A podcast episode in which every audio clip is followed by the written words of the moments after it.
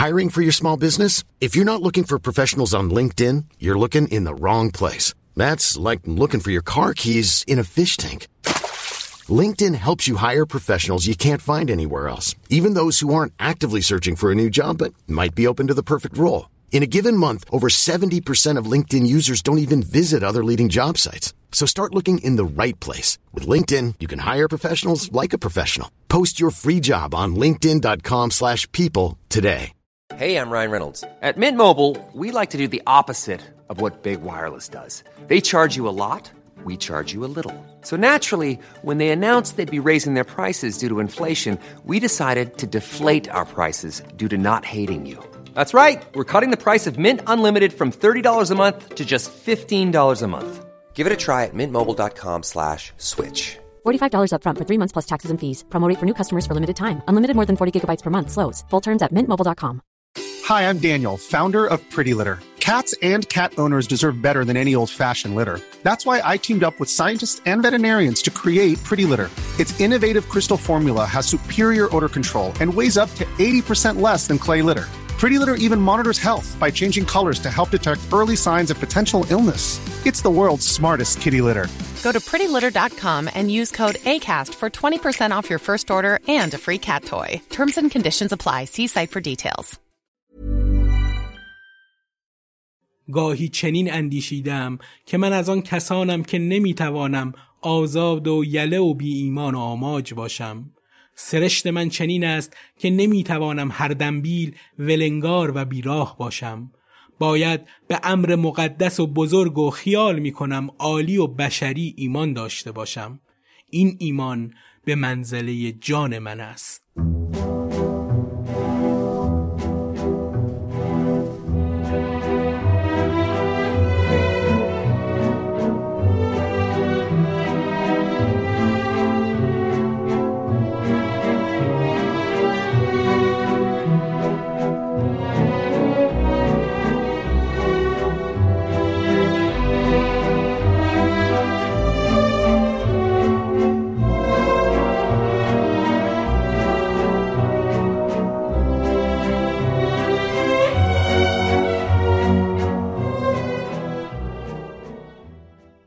شماره پادکست دوچار نگاهی می‌کنیم به زندگی مهدی اخوان سالس. دوچار به سراغ شخصیت هایی میره که دوچار یه وضعیت غیرعادی شدن. این وضعیت می‌تونه تراژیک، متحورانه یا حتی عاشقانه باشه. شخصیت امروز ما یکی از دوچارترین شخصیت هاست. اگر شاعر نمی‌شد تو این زمانه حتی به عنوان یکی از نوازندگان زبردست تار شناخته می‌شد. این مرد برخواسته از خراسان زودرنج بود و خوش لحن و سیما. دکتر شفیه کتکنی در موردش نوشته اخوان سالس نمودار برجسته یه تناقض بود که خوشبختانه تا پایان عمر نتونست خودش رو از شرش نجات بده. و در ادامه میگه اگه با اخوان آشنا نشده بودم هیچ وقت معمای حافظ برام حل نمی‌شد بی اینکه اخوان چیزی از حافظ بخواد به من بگه. بلکه زندگی درونی و بیرونیش بود که رمز حافظ رو برای من روشن کرد. شعرش رو باید در اساتیر باستانی ایران دنبال کرد. از مزدک و زرتشت و مانی تا بودا. به طوری که برای خودش آینی درست کرد با ترکیب مزدک و زردشت که می‌شد مزدشتی که وقتی به شاملو میگن اخوان چنین کرده به خنده و شوخی میگه چرا نذاشته زردک و قشقش میخنده شاملو به مزاح اونور کلمات رو دید و زر رو از زرتشت و دک رو هم از مزدک گرفت. خیلی اهل مرسومات زندگی مشترک نبود. روز عروسی بی خیال دنیا و احوالات اون روزه به خصوص نشسته بوده کنار رفقاشو تار می‌زد و آواز میخونده. ملک و شعرهای بهار در پیری زمانی که اخوان جوانی جویای نامه در موردش میگه شاعری آیندهدار و خوش آتی است بی تردید. کودتای 28 مرداد روی زندگی و شعرش خیلی تأثیر گذاشت طوری که دو بار راهی زندان شد. زندانی که انگار یه بارش نیمایوشیج باعث و بانیش بوده و سمرش شد حجوی بدفرم و پرکنایه برای پدر شعر نوی ایران.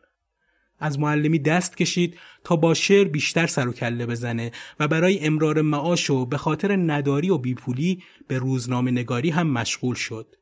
راهش به استدیوی ابراهیم گلستان هم افتاد و یه همکاری نیمه بلند از گویندگی مستند گرفته تا اصلاح متن رو هم انجام داد. بهرام بیزایی، شفیعی کتکنی، اسماعیل خویی تا داریوش آشوری و علی شریعتی تأثیر مستقیم از کارهاش گرفتن. شعر اخوان تا جایی در ادبیات ایران نفوذ کرد که هم استاد شجریان در آلبوم رسمی زمستان است و آلبوم غیر رسمی قاصدک هم استاد شهرام ناظری در آلبوم سفر اسرت تا استوره موسیقی پاپ یعنی فرهاد مهراد سراغ شعرهاش رفتن و موسیقی و شعرش رو به هم پیوند دادن. حتی عنوان دفتر شعر زمستان و ارجاعی مستقیم به شعر اخوان به پرده سینما و فیلم زمستان است رفیع پیتس هم رسید. شاملو در موردش میگه اخوان سالس معبر تاریخی ما رو تا قرنها چراغونی کرده. این شاعر سپیدموی خراسان قطعا یکی از دوچارترین شخصیت های این مدت ما بوده. من محمد نازمی با دوستانم بابک جلیلوند نویسنده متن و مهدی جعفرزاده تهیه کننده این پادکست رو برای دوچاری ها تهیه کردیم. موج ها خوابیدند آرام و رام. موج ها خوابیدند آرام و رام. تبل طوفان از نوا افتاده. موج ها خوابیدند آرام و رام. تبل طوفان از نوا افتاده است. چشمه های شول ور خشکیدند. آبها از آسیا افتاده است.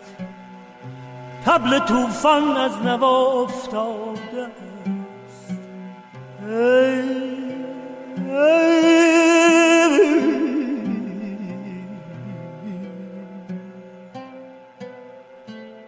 آبها از آسیا افتاده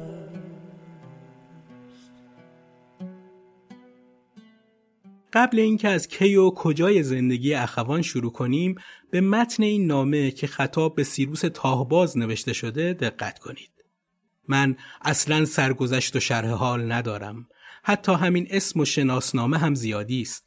من نه خانوادی چنین و چنانی و حسب و نسب و فلان و بهمان دارم نه ماجراهای عجیب و غریب و شنیدنی بر من گذشته نه سفرنامه به دیارهای دور و نزدیک دست دارم نه تحصیلات منظم یا غیر منظم در دانشگاه های خارج و داخل داشتم.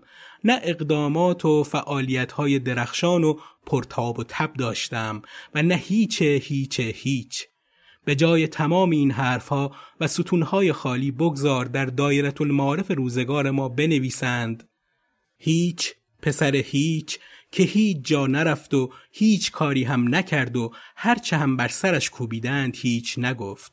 هیچ درسی نخواند هیچ دوستی نگرفت و خلاصه هیچستان محض. حالا خوب شد. هیچم هیچم و چیزی کم. ما نیستیم از اهل این عالم که می‌بینید و از اهل عالمهای دیگر هم. یعنی چه پس اهل کجا هستیم؟ از عالم هیچیم و چیزی کم گفتم. مهدی اخوان سالس سال 1307 در توس زادگاه فردوسی به دنیا اومد. در مورد تولدش جایی گفته من در این یقین دارم و از پدر و مادر خود شنیدم که در یکی از سالها در یکی از اوقات شب یا روز در توس مشهد به قول معروف متولد شدم.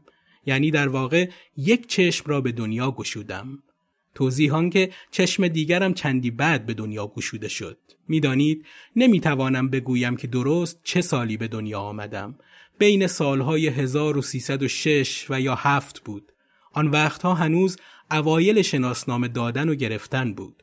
آدم یک وقت به دنیا می آمد و یک وقت هم شناسنامه اش را می گرفت ولی بالاخره همان وقتها متولد شدم.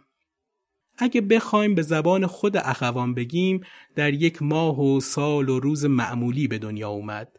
بی اینکه تولدش معجزه‌ای و ماجرای خاصی در خانوادش باشه. در بد و تولدش یکی از چشمهاش مشکل داشت که بعد از مدتی اون چشم رو هم به روی دنیا باز کرد. در مورد پدر و مادرش خودش اینجور نوشته. پدرم اسمش علی بود و از آن اتار طبیبان بود و اصلا اهل فهرج یزد بود و کوچ کرده و پرورده خراسان بود. او زنی داشت به نام مریم اهل خراسان و در سال 1307 شمسی هیچ آقایی را که من باشم در توس خراسان به دامن روزگار افکند. اخوان در محیطی کاملا مذهبی و بسته رشد کرد و اولین جرقه های هنری و حساس شدنش در اون شرایط کششش به سمت موسیقی دستگاهی بود.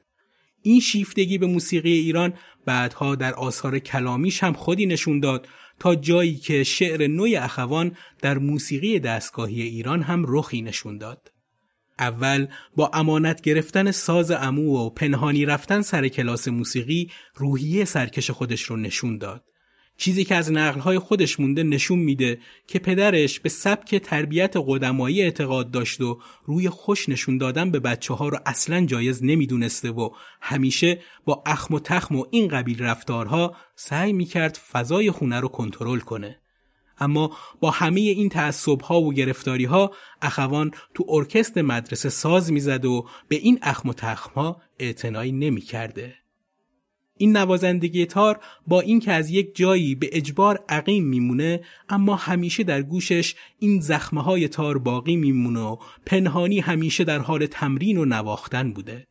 از نظر پدرش که مردی مذهبی بود صدای تار هیچ فرقی با صدای شیطان نداشت و شنیدنش حرام اندر حرام بود.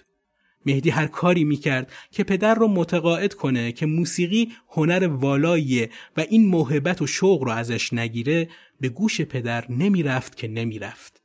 اخوان نوشته اتاقم را جدا کرده بودم. راهم جدا و بعد پنهان از پدرم راه پله ها را هم هوایش را داشتم. راهی برای خودم آنجا گذاشته بودم. منتها خودم می آمدم این تو از آن اتاق خیالم راحت بود و می نشستم اینجا. در بند در را باز می کردم اصری خانه بزرگی بود. وسیع و فلان. جوی آب سناباد از داخلش رد می شد و چه و چه ها. بعد برای خودم ساز می زدم یعنی تمرین می کردم بقیه کارها و اینها. حالا یکی از این عصرها قافل از اینکه پدرم آمده در اتاق من خوابیده و اسری شده و صدای دلنگ دلنگی شنیده و منم پشتم به او و آمده گوش کرده و خوششم آمده سیگاری چاق کرده نشسته و گوش کرده و زنگ خطری در گوشش به صدا در آمده که اه پسر من رفته دنبال فلان کارش به اینجاها کشیده و خدا هم می‌داند چه باشد فلان و اینها. و ادامه میده که کلی نصیحتش می‌کنه که این کار و این صدای شیطانی عاقبت و آینده نداره غیر بدبختی. خوب که به چشمهای اخوان نگاه می‌کنه می‌فهمه این شور موسیقی ازش نیومده بیرون. یه روز بهش میگه لباس تن کنه و ببردش کسی رو ببینه. گویا پدر مهدی نوازنده ای رو در مشهد میشناخته به اسم فارابی که در نواختن تار استاد بود. اخوان رو می‌بره پیش این پیر تارنوازی که عبایی پوشیده بود و از زیر عباش تاری دست صدفی و زیبا رو میاره بیرون. اونها میشینن روبروی این مرد و اون شروع می‌کنه به زدن. وقتی که فارابی خوب تار زد و مهدی کیف می‌کرد از این همه هنر پدرش رو می‌کنه به مهدی میگه چقدر طول می‌کشه که مثل این استاد فارابی تار بزنی؟ مهدی به منمن میفته و پدرش ادامه میده. کسی که داری پیشش ساز یاد می‌گیری چیزی از این کم داره؟ مهدی میگه چیزی از استادم سلیمان روحفزا که از مدرسین و معلم خوب زمانی خودش بود کم نداره. بعد پدر رو به فارابی می‌کنه میگه چند سالی ساز می‌زنی؟ که فارابی در جواب میگه من از پدرم یاد گرفتم. پدری که زنی داشت و خانه ای من به این سن نه زنی دارم نه خانه ای مهدی متوجه شد که منظور پدر از این دیدار چیه. اینکه عاقبت زدن ساز همچین چیزیه. حتی اگر به استادی تمام در ساز زدن برسی. ما چون دو دریچه روبروی هم آگاه زهر بگو مگوی هم هر روز سلام و پرسش و خنده هر روز قرار روز آینده. کدام راینه بهشت اما آه بیش از شب و روز پیر و دی کوتاه.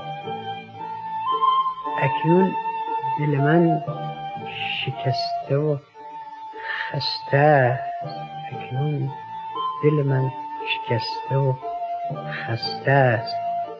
زیرا یکی از دریچه ها بسته است.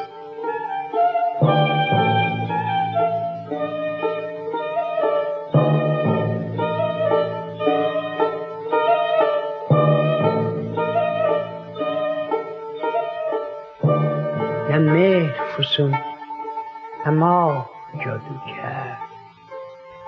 نفرین به سفر که هرچی کرد او کرد. مهر فسون اما جادو کرد. نفرین به سفر اخوان به احترام پدر و البته تشویق نشدنش کم کم تار زدن رو کنار گذاشت. به اعتقاد خیلی از همدورهیهاش اگر ادامه می‌داد جزو نوازندگان درجه یک تار زمانی خودش می‌شد. اما با خاموش شدن موسیقی در دستهای مهدی هنر و شور جای دیگه از درونش بیرون زد. موسیقی درونی مهدی داشت شکل می گرفت. اولین تراوش های شعریش اینجور شروع شد که یک روز با یکی از همکلاسی هاش به نام صبوری که ده یازده ساله بود داشتن یک کتاب تاریخی میخوندن. در متن جمله کتاب اینجور اومده بود که زمان خاجه و سلطان ملکشاه بهار دولت سلجوقیان بود. این جمله رو اخوان به صبوری نشون میده و میگه ببین این مثل شعر و وزن داره و اون رو گوشه کتابش می نویسه و این دل و دلدادگی به بازی با کلمات شروع میشه. این جوانه های شعرگویی در اخوان دیگه داشت بیرونی می‌شد. همه داشتن خبردار می شدن که این پسر داره کارهایی می‌کنه و شوری توی سرش داره. برای پدرش خیلی خوشایند بود که پسر از موسیقی دست کشیده و به سمت شعر رفته و این رو به فال نیک می گرفت. اخوان برای اینکه هنرش رو تو خونه به رخ بکشه اینجور تعریف می‌کنه. اوایل گرایش به شعر که من رویم نمی‌شد غذایا را صریحا و آشکارا به پدرم بروز بدهم آن شعرک های اولیه خودم را بر جاهایی که فکر می کردم و می‌دانستم پدرم نگاهش حتما به آنجا خواهد افتاد می نوشتم. مثلا در کاغذهای کوچکی مثل چوخت که لای شاهنامه میگذاشت تا آنجاها که پدرم رسیده بود و علامت گذاشته بود و مرتبا تغییر می‌کرد و جایش پیش و پیشتر می‌رفت یا توی جلد و حاشیه کلمات سعدی و دیوان حافظ یا حتی مخصوصا یادم است بر دیواره روبروی تاخچه‌ای که پدرم جانمازش را آنجا میگذاشت و بر می داشت و می‌دانستم هر روز سه بار نگاهش به آنجا خواهد افتاد. با همه این کارها پدر اخوان چیزی بهش هنوز نگفته بود تا اینکه یک شب بعد از شام اولین تشویق از طرف پدر رو گرفت که البته تشویقی متفاوت بود.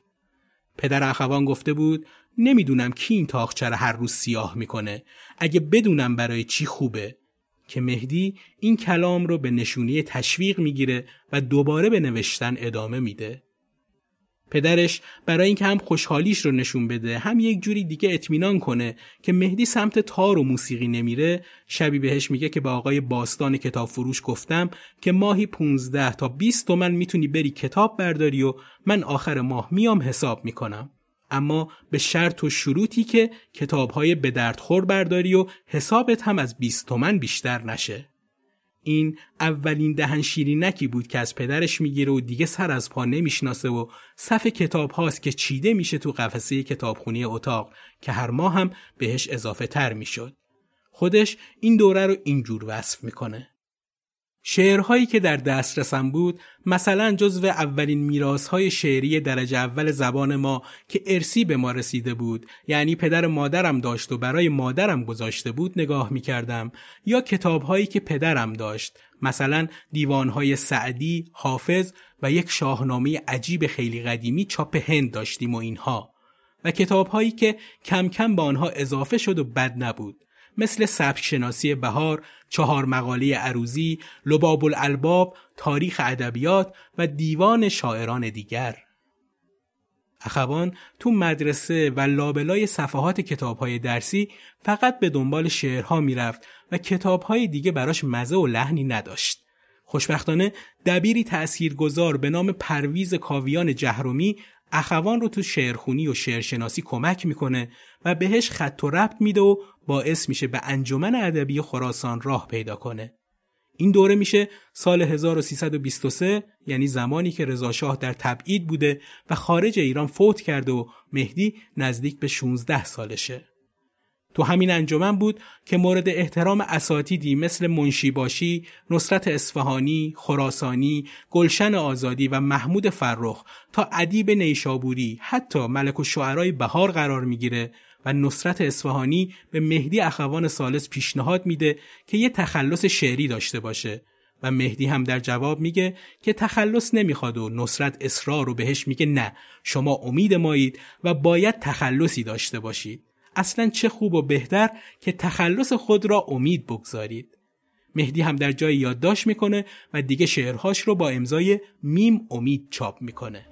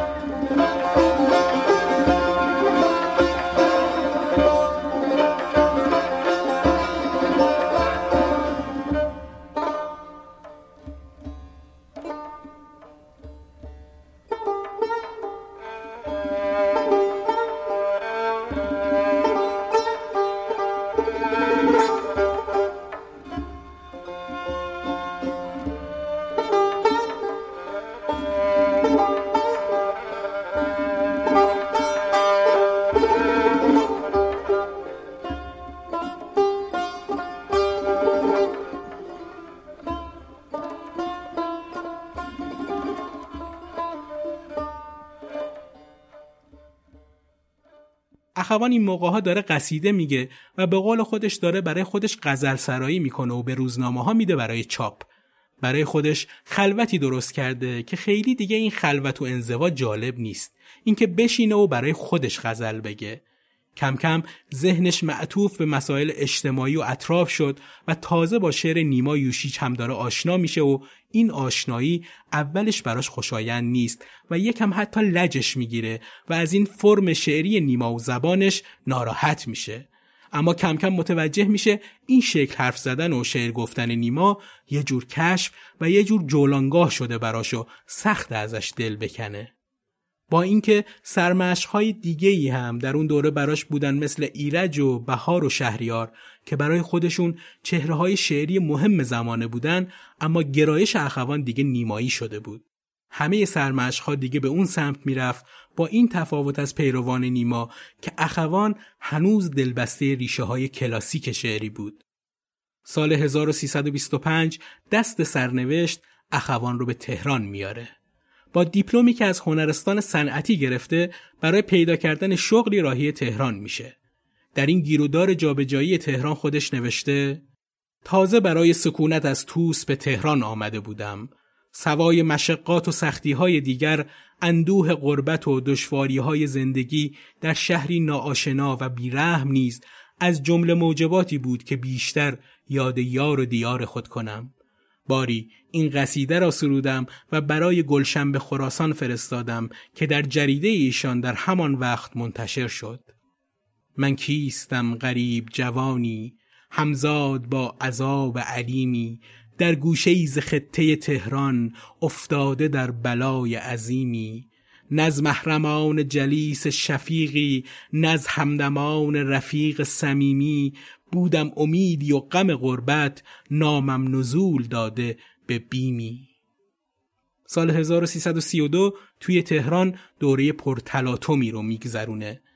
مخصوصا با روحیه سیاسی که در شکل گرفته بود و تمایلات چپگرایانه ای که پیدا کرده بود.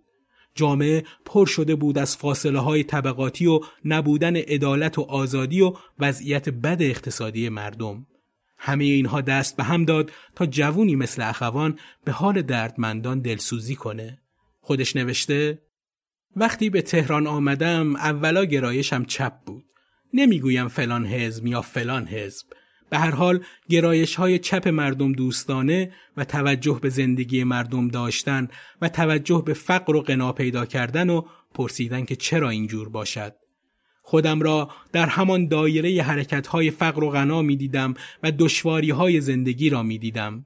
اینها آن وقتها یک گرایش تقریبا عام بود برای همه کسانی که با فکر و تحول فکری و حرکت جامعه به طرف خواستنها، طلب آزادیها و اینها بود که خب من هم در جنب و جوار این مسائل پیش می رفتم. اخوان که ساکن ورامینه بعد از گرفتن حقوق ماهانه از اونجا به تهران می اومده و چند کتاب می خریده. قالب این کتاب ها سیاسی و کتاب های احمد کسروی بودند که سمت سوی چپی داشتن. بعدتر هم از ورامین به تهران میاد و به اتفاق احمد خویی و اکبر آذری با سفارش مدیر روزنامه زندگی تو اداره فرهنگ روستایی به عنوان معلم استخدام میشه. بعد از استخدام این سه نفر به ورامین میرن و تدریس در روستای کریم آباد رو شروع می‌کنن. تدریس در این مدرسه هم برای اخوان مشقت هایی داشت. خودش میگه یک مدرسه در کریم آباد ورامین بود که ما آنجا درس می‌دادیم. دو بار آمده بودند که درستش کنند ولی چون دعوای دو ایل بود این کار انجام نپذیرفته بود. یکی از دو ایل شستی و دیگری هداوند نام داشت. آنها همیشه با هم در حال نزا بودند. کت خدا دستشان را می گرفت می آورد حرف می زدیم ولی فایده ای نداشت. یک مسجدی بود که ما آن را به سه قسمت بخش کرده بودیم. بخش کوچکی از آن هم اتاق دوستم رضا مرزبان و من بود و بقیه را هم کلاس کرده بودیم.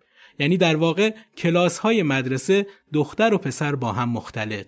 ما بالاخره مدرسه را با هر فلاکتی بود رو به راه کردیم.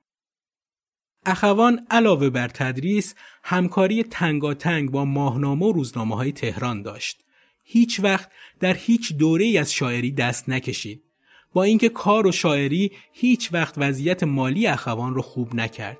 میشه گفت تا پایان عمر همیشه یک وضعیت ثابت مالی خوبی نداشت و هیچ وقت هم سعی نکرد مثل بعضی از اصحاب قلم قلم فروشی کنه برای به دست آوردن مال و منال.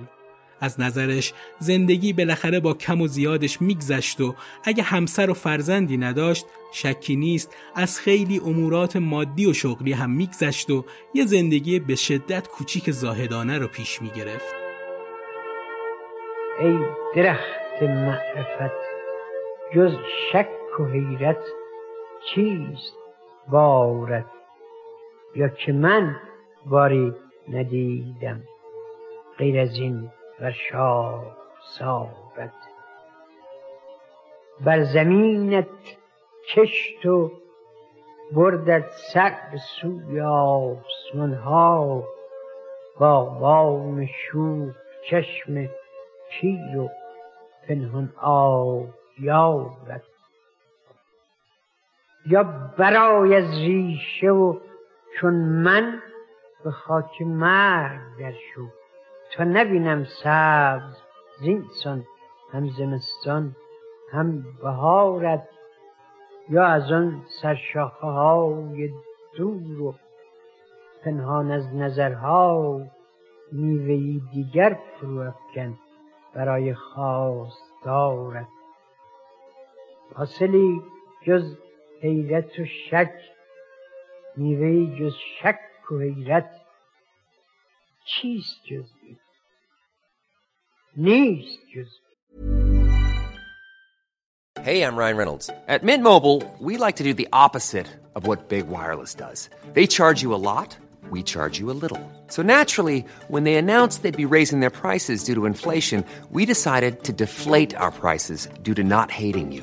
That's right. We're cutting the price of Mint Unlimited from $30 a month to just $15 a month. Give it a try at mintmobile.com slash switch. $45 upfront for three months plus taxes and fees. Promo rate for new customers for limited time. Unlimited more than 40 gigabytes per month. Slows. Full terms at mintmobile.com. Millions of people have lost weight with personalized plans from Noom, like Evan, who can't stand salads and still lost 50 pounds. Salads generally for most people are the easy button, right?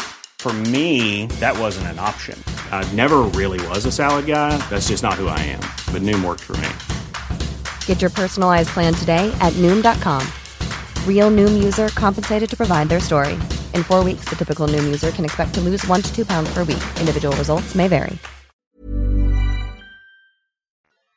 اخوان سال 1329 با ایران اخوان سالس دختر عموش ازدواج می‌کنه و در سال 1331 زندگی مشترکشون رو شروع می‌کنن. ایران نقش ادبی تو زندگی اخوان بازی نمی‌کنه و بیشتر مسئولیت رتق و فتق خونه با این عروس جوونه. مهدی با اینکه ازدواج کرده هنوز با فکر مجردانه است که داره زیست می‌کنه و کمتر پایبند اصول مرسوم زندگی خانوادگی میشه که نتیجه فکر و خیال شاعرانشه. یدالله قرایی از خاطراتش در شب عروسی مهدی و روحیه عجیب و غریب این شاعر میگه. یه روز قدم می‌زدیم و خرید کردیم که بریم خونه من برای دور همی و شب نشینی. از صبح با هم بودیم تا شب. اخوان که خونش به من نزدیک بود رفتارش رو هم آورد و شروع کردیم به بزم و شعرخونی و آوازی که گویا یه تحصدایی هم اخوان داشته که با تار می‌زده زیر آواز و خوندن گوشه های موسیقی که بلد بوده و هر وقتم از زدن تار خسته می شده غزلی و قطع شعری می خونده. که دمدم شب جمعه می‌فهمم اخوان اومده این سمتی که بره دختر اموش رو عقد کنه و الان هم همه کسانش در تدارک عروسی هن. دو سه روزی به همین منوال میگذره. مهدی میگه امشب فکر کنم شب عروسیمه. نهار خوردیم و دوباره زدیم به آواز و تار و شعر. دیگه تا اینکه غروب شد. بالاخره داماد بود. باید حمامی می‌رفت و آرایشگاهی و یه تکونی به خودش می‌داد. اما از کنار ما تکون نخورد که نخورد. کلی هم باش شوخی کردیم که بره و این چیزا. اما انگار نه انگار. تا اینکه نزدیکی های شب دیدیم در می‌زنن که مرحوم دکتر فتاحی بود که اون موقع هنوز شوهر خواهر اخوان نشده بود و اومده بود دنبال اخوان که ببرتش برای عروسیش. اخوان اصلا در بند این مراسم نبود و تار می‌زد و می‌خوند.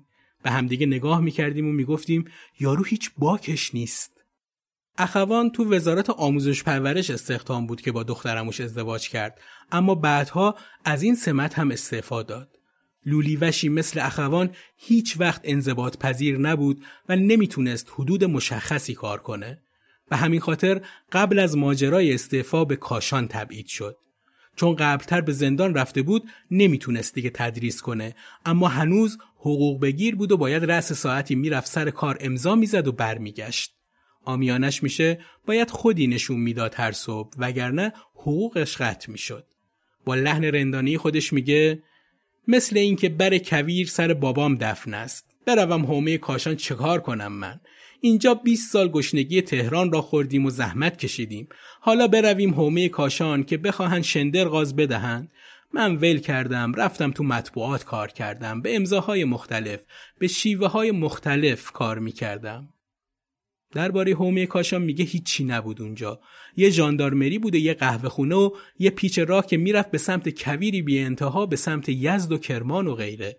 اصلا مدرسه و پدرسی تو کار نبود. فقط یه دفتری بود اونجا که باید هر روز می‌رفته اونجا رو امضا کنه و بره. دیگه کاری نبوده. تو قهوه خونه نمی‌شد حتی نشست. انقدر که پشه و کسافت به دیوارش بوده. از سر بیکاری هم با ژاندارم ها گاهی کشتی می‌گرفته که گاهی جدی هم می‌شد و به زد و خورد تبدیل می‌شده. اخوان دیگه از موندن در این حومه کلافه میشه و با یکی از ماشین های ژاندارم برمیگرده تهران که این کار یعنی تمرد و همه مزایا و حقوقش قطع شد. بعد این ماجرا به مطبوعات و نوشتن رو آورد که میشه حوالی سال 1330 و از طریق نوشتن برای روزنامه ها با شاعران جوان و هم نسل خودش مثل سیاوش کسرایی، سایه، احمد شاملو، نصرت رحمانی و دیگران آشنا میشه. تو همین سال اولین دفتر شعر خودش رو به نام ارغنون چاپ و منتشر می‌کنه. شعرهایی که در قالب‌های کهن مثل غزل، قصیده و ربایی هستن و اسم اخوان رو بین اهل ادب بیشتر سر زبون ها میندازه.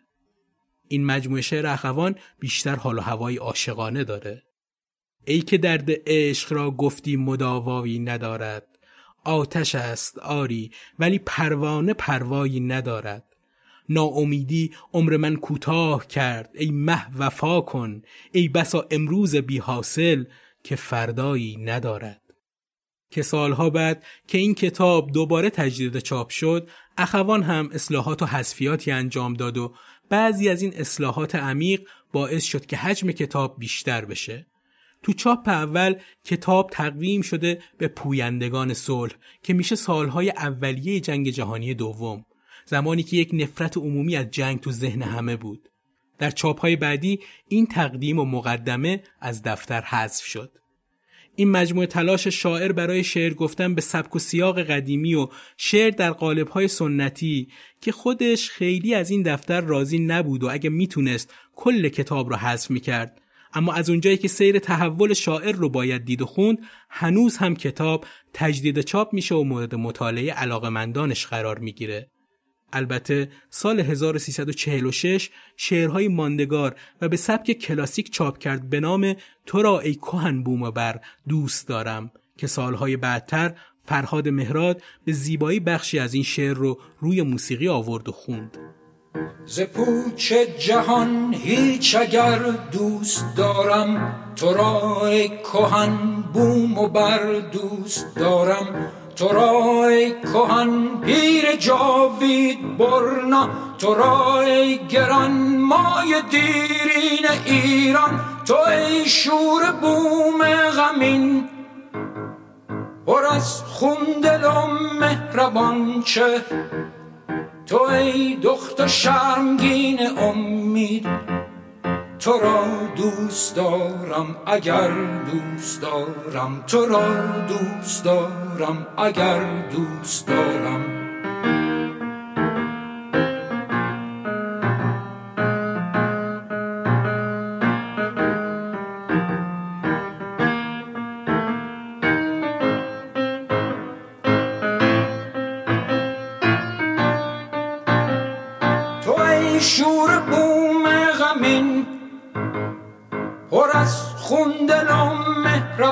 شهر تو ای دخت شرمگین امید تو را دوست دارم. اگر دوست دارم تو را دوست دارم. اگر دوست دارم. بعد از کودتای 28 مرداد سال 32 ایران چهره دیگهی به خودش گرفت و نظام سیاسی و فرهنگی به کلی دگرگون شد. خیلی از سیاسیون و کنشگرهای اجتماعی زندانی و تبعید و اعدام شدند. اخوان با اینکه هیچ وقت به صورت جدی و عملی اهل سیاست نبود اما مثل خیلی از هم مسلکهاش که دار مردم و توده ها بودن و سعی می‌کردند که روی جامعه تأثیر مثبتتری بذارن راهی زندان و ندامتگاه شدند که اخوان هم در این حیث و بیس استثنا نبود با سری پرشور از همه کتابهای انقلابی که خونده بود و داشت جلوش رژه می‌رفت. این سرهای پرشور که حتی کار عملیاتی هم نکرده بودند از زندان و مجازات در امان نبودن.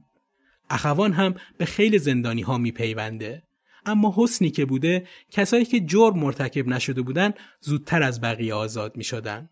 به زندان رفتن شاعر ما کمی عجیب بوده به طوری که هنوز یه معمای ادبی باقی مونده. میگن در اون موقع اخوان با نام مستعار حکومت رو حجو می‌کرده. معمورین حکومتی نوشته ها رو جمع می‌کنن که بفهمن کی این حجویات رو می‌نویسه. اما تشخیص نمی‌دادن که کار کی می‌تونه باشه.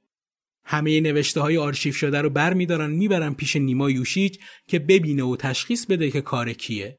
که نیما نه می‌ذاره و نه بر میداره میگه این شعرها برای اخوان سالس هست که از مشهد اومده. معمورین هم سری مهدی رو دستگیر و راهی زندان می‌کنن. در این باره تو مصاحبه ای که سال جوابی بوده اینجور گفته. ازش می‌پرسن از کودتای 28 مرداد شما و نیما و شاملو و کیوان و برخی دیگر در اتاقی نشسته بودید که نیمه شب معموران امنیتی شاه حمله می کنند و نیما می‌گوید اینها تودهی هستند و شما دستگیر می‌شوید. آیا همینطور بوده است؟ اخوان میگه موضوع طور دیگری بوده و مربوط می شود به اتفاق 28 مرداد. بعد از واقعه کودتا دستگیری ها شروع شد که ما را هم در آن وقت دستگیر کردند که از تودهی های ملایم بودیم و طرفدار حزب. حتی جزو رده های پایین هم نبودیم. لذا وقتی رده های بالای حزب را دستگیر کردند فهمیدند که ما در تشکیلات حزب موثر نیستیم و آزادمان کردند اما بعد از گذشت مدتی کوتاه دوباره مرا گرفتند و حبس شدم تعجب کردم و با خودم می‌گفتم علت دستگیری دوباره من چیست چند روز مرا بلا تکلیف در محبس نگه داشتند تا اینکه یک روز مرا برای بازجویی به اتاق تیمسار تیمور بختیار بردند او روی میز کار دفتر خود نشسته و با هفتیرش بازی می‌کرد. پس از مدتی سکوت در همان وضع گفت تو علیه اعلی حضرت همایونی شعر گفته ای؟ گفتم من چنین شعری نگفتم و موضوع را انکار کردم. بی هیچ گفتگوی دیگر به دستور او مرا دوباره به سلولم برگرداندند. بعد از چند روز دوباره مرا برای بازجویی پیش او بردند. تیمسار شعری را به من نشان داد که با دستخط نیما نوشته و زیرش قید شده بود که از اخوان است و گفت ببین پیشوایتان سراحتا نوشته این شعر را تو گفته ای و تو انکار می‌کنی. من وقتی خط نیما را شناختم برای رستن پیرمرد به ناگزیر موضوع را به گردن گرفتم و بعدها فهمیدم جلال آل احمد به نیما گفته بود تو با این جسم نحیف اگر به زندان بروی میمیری بگذار جوانها فولاد آب دیده شوند و انتخابشان من بودم و به هر حال علت گفتن این حجو نیز همین بود. اخوان وقتی از زندان آزاد شد از همه فعالیت های سیاسی فاصله گرفت و برای امرار معاش وارد روزنامه ایران شد. تو همین ایام و نوشتن برای روزنامه یه جنگ ادبی به نام جنگ هنر و ادب راه میندازه و سال 1335 یکی از دفترهای شعر موفق خودش به نام زمستان رو هم منتشر می‌کنه که شاید بشه گفت شناخته شده ترین دفتر شعر اخوان هم میشه مخصوصا این قسمت شعر که میگه سلامت را نمی‌خواهند پاسخ گفت. سلامت را نمی‌خواهند پاسخ گفت. سرها در گریبان است. کسی سرور نیارد کرد. پاسخ گفتن و دیدار یاران را. نگه جز پیش پارا دید نتواند که ره تاریک و لغزان است. که ره تاریک و لغزان است.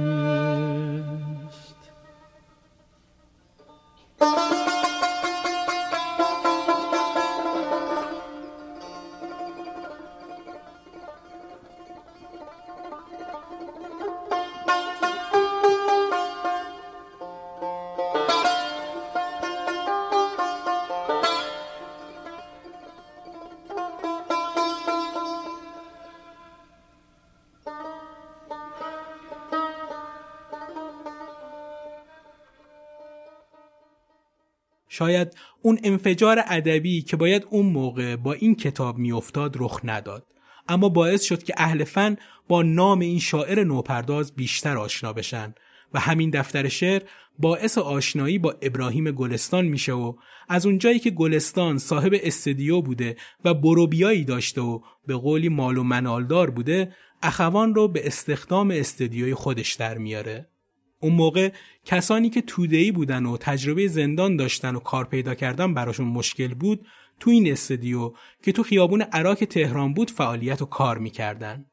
کسانی که همه جزو چهرهای ماندگار فرهنگی شدن مثل نجف دریابندری، ایرج پزشکنیا، فریدون رهنما، مهدی اخوان سالس و فروغ فرخزاد.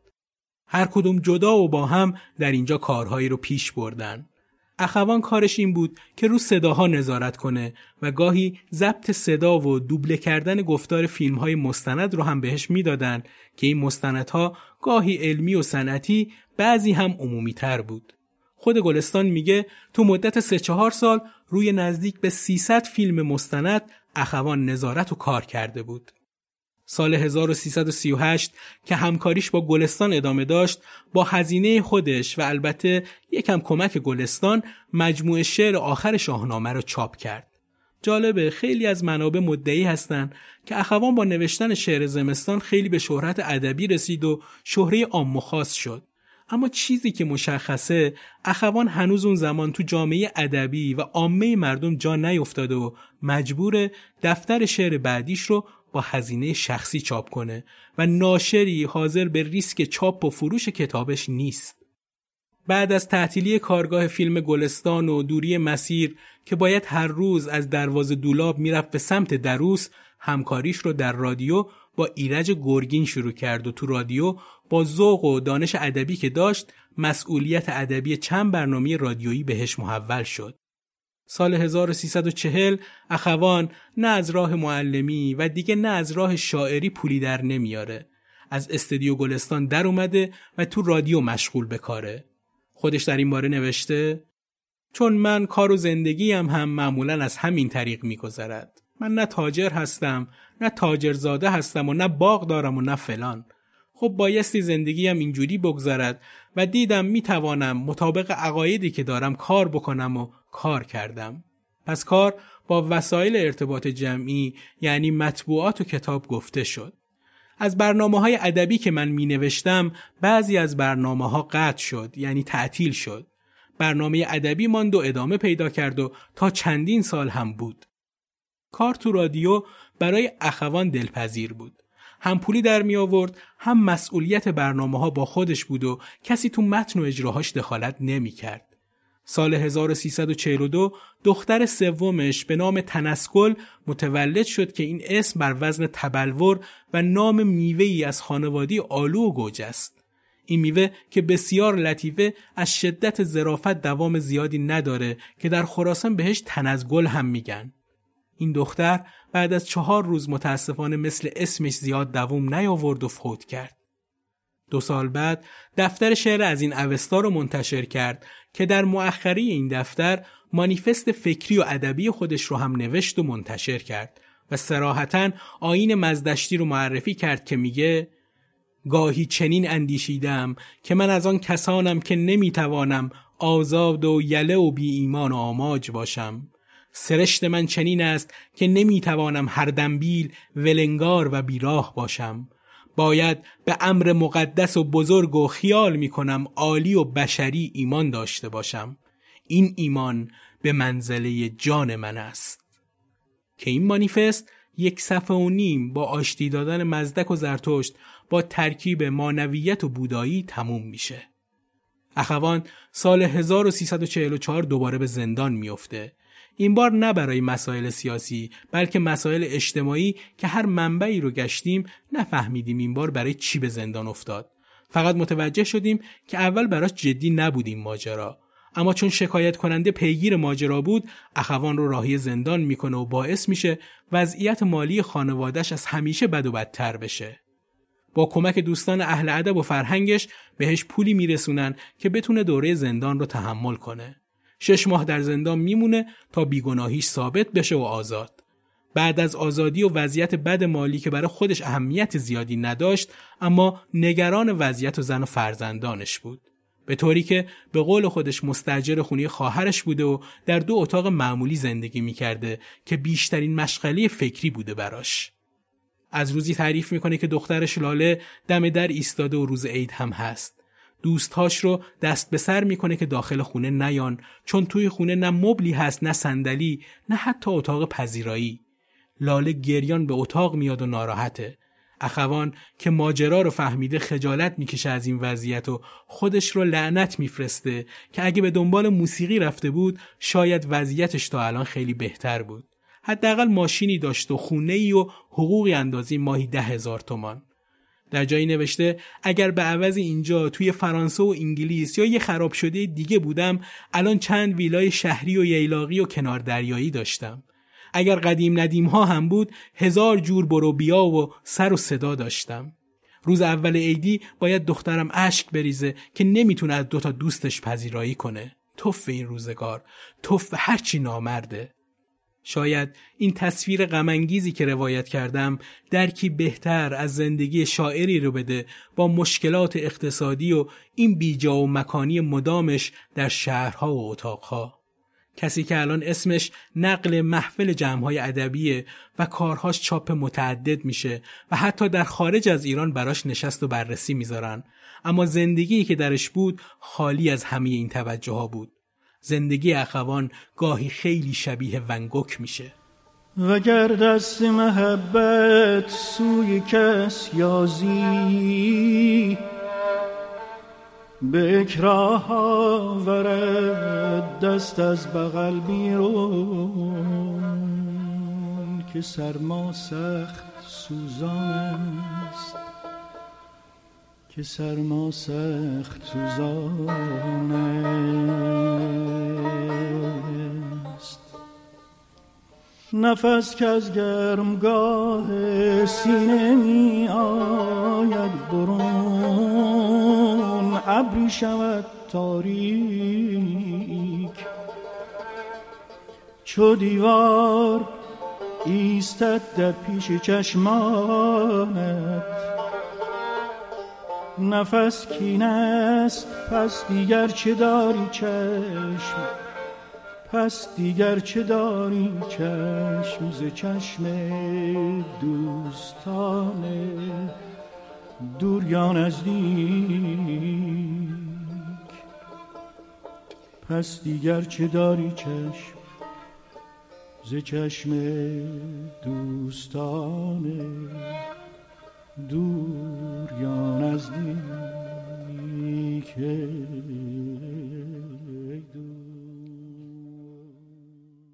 اما اخوان از سال 1348 تا سال 1353 توی تلویزیون آبادان مشغول به کار شد که براش دوره خوبی بود از لحاظ کاری و مالی که در همین سالها کتاب عاشقانه های کبود رو منتشر می‌کنه. سال 1350 مزدک علی پسر سوم اخوان به دنیا اومد. وقتی پسر سوم به دنیا اومد، اخوان برای گرفتن شناسنامه به ثبت احوال مراجعه می‌کنه. اما اونها از پذیرفتن نام مزدک علی امتناع می‌کنن. اخوان هر چقدر اصرار می‌کنه که می‌خوام اسم بچم رو بذارم مزدک علی اونها قبول نکردن که نکردن و این ترکیب اسم رو شایسته نمی‌دونستن که مزدک با علی ترکیب بشه که اخوان با عصبانیت تمام میگه آقا مگر مزدک از گرگ هم کمتر است آخر شما برای گرگلی شناسنامه صادر می‌کنید اما برای مزدک چنین نمی‌کنید که بالاخره حرفش رو به کرسی می نشونه و شناسنامه رو می‌گیره. اخوان که سال 53 هنوز مشغول برنامه سازی در آبادان هست بهش خبر میدن دختر بزرگش لاله که به خاطر درس و دانشگاه در تهران مونده وقتی به همراه دختر و پسرمش رفتن به گردش به علت افتادن در صد کرج غرق شده. البته اون روز فقط لاله از دنیا نرفت بلکه ناصر پسرمش وقتی سعی می‌کنه لاله رو نجات بده اون هم غرق میشه. همین ماجرا باعث میشه دیگه تو آبادان نمونه و به تهران بیاد با روحی شکسته تر و خسته تر. اخوان چون سابقه تلویزیونی در آبادان داشت در تهران هم به تلویزیون ملی میره و تا سال 57 قبل از انقلاب مشغول به کار میشه. البته در سال 56 هم به دانشگاه دعوت میشه برای تدریس شعر و بررسی دوران سامانیان و مشروطیت که تو پادکست قیصر امینپور اشاره هایی داشتیم به این کلاس که قیصر گفته بود چقدر خوشحاله در کلاسی که مهدی اخوان سالس درش داره درس میده حضور داره. اما بعد از انقلاب اخوان ترجیح داد خونه نشین بشه و هم از تلویزیون در بیاد هم دانشگاه. بیشتر پیگیر حق تعلیف و چاپ مجدد کتابهاش بود و دیگه با کسی سر و کاری نداشت. سال 1367 روی مقدمه چاپ مجدد کتاب شعر تو را ای کوهم بوم و بر دوست دارم نوشت بی هیچ رو در بایستی و شرمندگی می‌گویم که در این اواخر چند شش هفت هشت سالی است که زندگی من از رهگذر محبت اینگونی دوستان میگذرد. همه درآمدهای من قطع شده است. من مانده بودم و قناعت به درآمد کتابهایم که به لطف و عنایت و محبت حضراتی که نام برده شناختند دارد روز به روز فشرده و فشرده تر کمتر و کوتاهتر می شود به قول معروف آب می رود کتابهایم در بازار به چندین برابر قیمت قاچاقی خارجی چاپ و خرید و فروش می شود از قاره به قاره می فرستند زیراکس می گیرند آن وقت اینجا گفته می شود مردم چقدر شعرهای اخوان سالس را بخوانند؟ این چاپ دهم کتاب است. از چاپ هفتم به بعد کاغذ نداریم. نمی دهیم بگذارید اگر کاغذ بود باشد. یا میآیند کتاب مرا ارزان می کنند صد و بیست تومان توی بازار را می کنند پنجاه تومان. می‌گویم چه چیز ارزان شده؟ کاغذ مزد چاپ جلد و صحافی حمل و نقل پارچه کفش و کلاه خاروبار و میوه. آخر چه چیز که شما کتاب مرا ارزان می کنید زندگی بعد از انقلابش سوت و کور طی می‌شد. نه حادثه ای نه شعر پررنگ و تاثیرگذاری مهمترین رویداد زندگیش سفر به خارج از ایران بود که تا به حال این امکان و هزینه رو نداشت که از ایران بره. این بار هم از طرف خانه فرهنگ معاصر آلمان بود که داشت دعوت می‌شد که در اروپا نشست و گفتگو داشته باشه. تو این سفر همسرش و دکتر شفیع کتکنی هم همراش بودن. این سفر باعث شد با دوستان ایام جوانی که حالا تو اروپا ساکن بودن دیداری کنه مثل اسماعیل خویی، رضا مرزبان، ابراهیم گلستان و دیگران. اخوان در تاریخ 29 تیر ماه سال 1369 به ایران برگشت. هنوز طعم شیرینی سفر در دهانش بود که به بستر بیماری افتاد و روانی بیمارستان مهر شد و در ساعت ده و سی دقیقه شب یک شنبه چهار شهریور زندگی این لولیوش مقموم به پایان رسید و در توس کنار آرامگاه حکیم ابوالقاسم فردوسی به خاک سپرده شد. هوشنگ ابتهاج که در اون زمان در آلمان بود بعد از شنیدن خبر فوت اخوان این شعر رو براش میگه.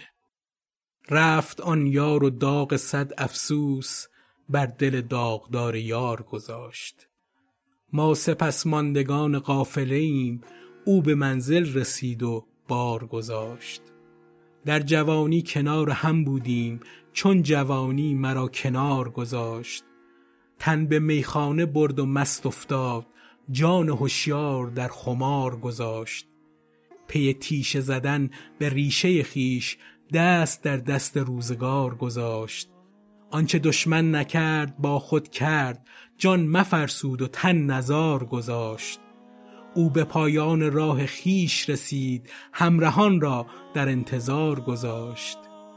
نام امید داشت اما گام در ره ناامیدوار گذاشت.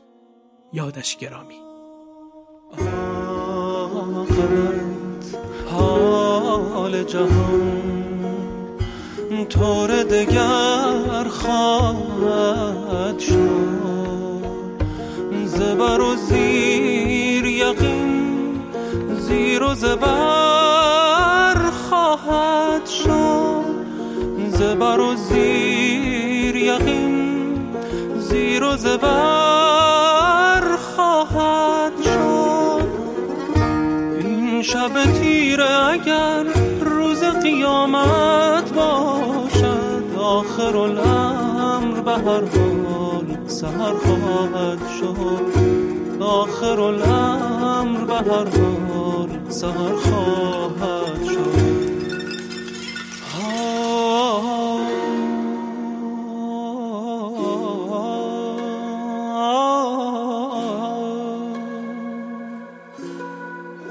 آید آن روز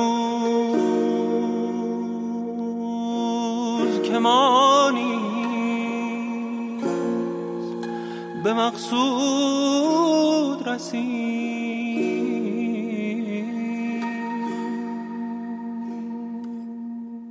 این خبر بر همه آفاق سمر خواهد شد. این خبر بر همه آفاق سمر خواهد شد دفتر شانزدهمین قسمت از پادکست دوچار رو با معرفی منابع این قسمت میبندیم. صدای حیرت بیدار از نشر زمستان، آواز چگور از نشر سالس، باغ بیبرگی از نشر ناشران و پیر پرنیانندیش از نشر سخن. همراهی شما با پادکست دوچار باعث افتخار ماست. لینک شبکه های اجتماعی پادکست رو در توضیحات این قسمت نوشتیم که می‌تونید از این طریق با ما در ارتباط باشید. شاد باشید و بدرود.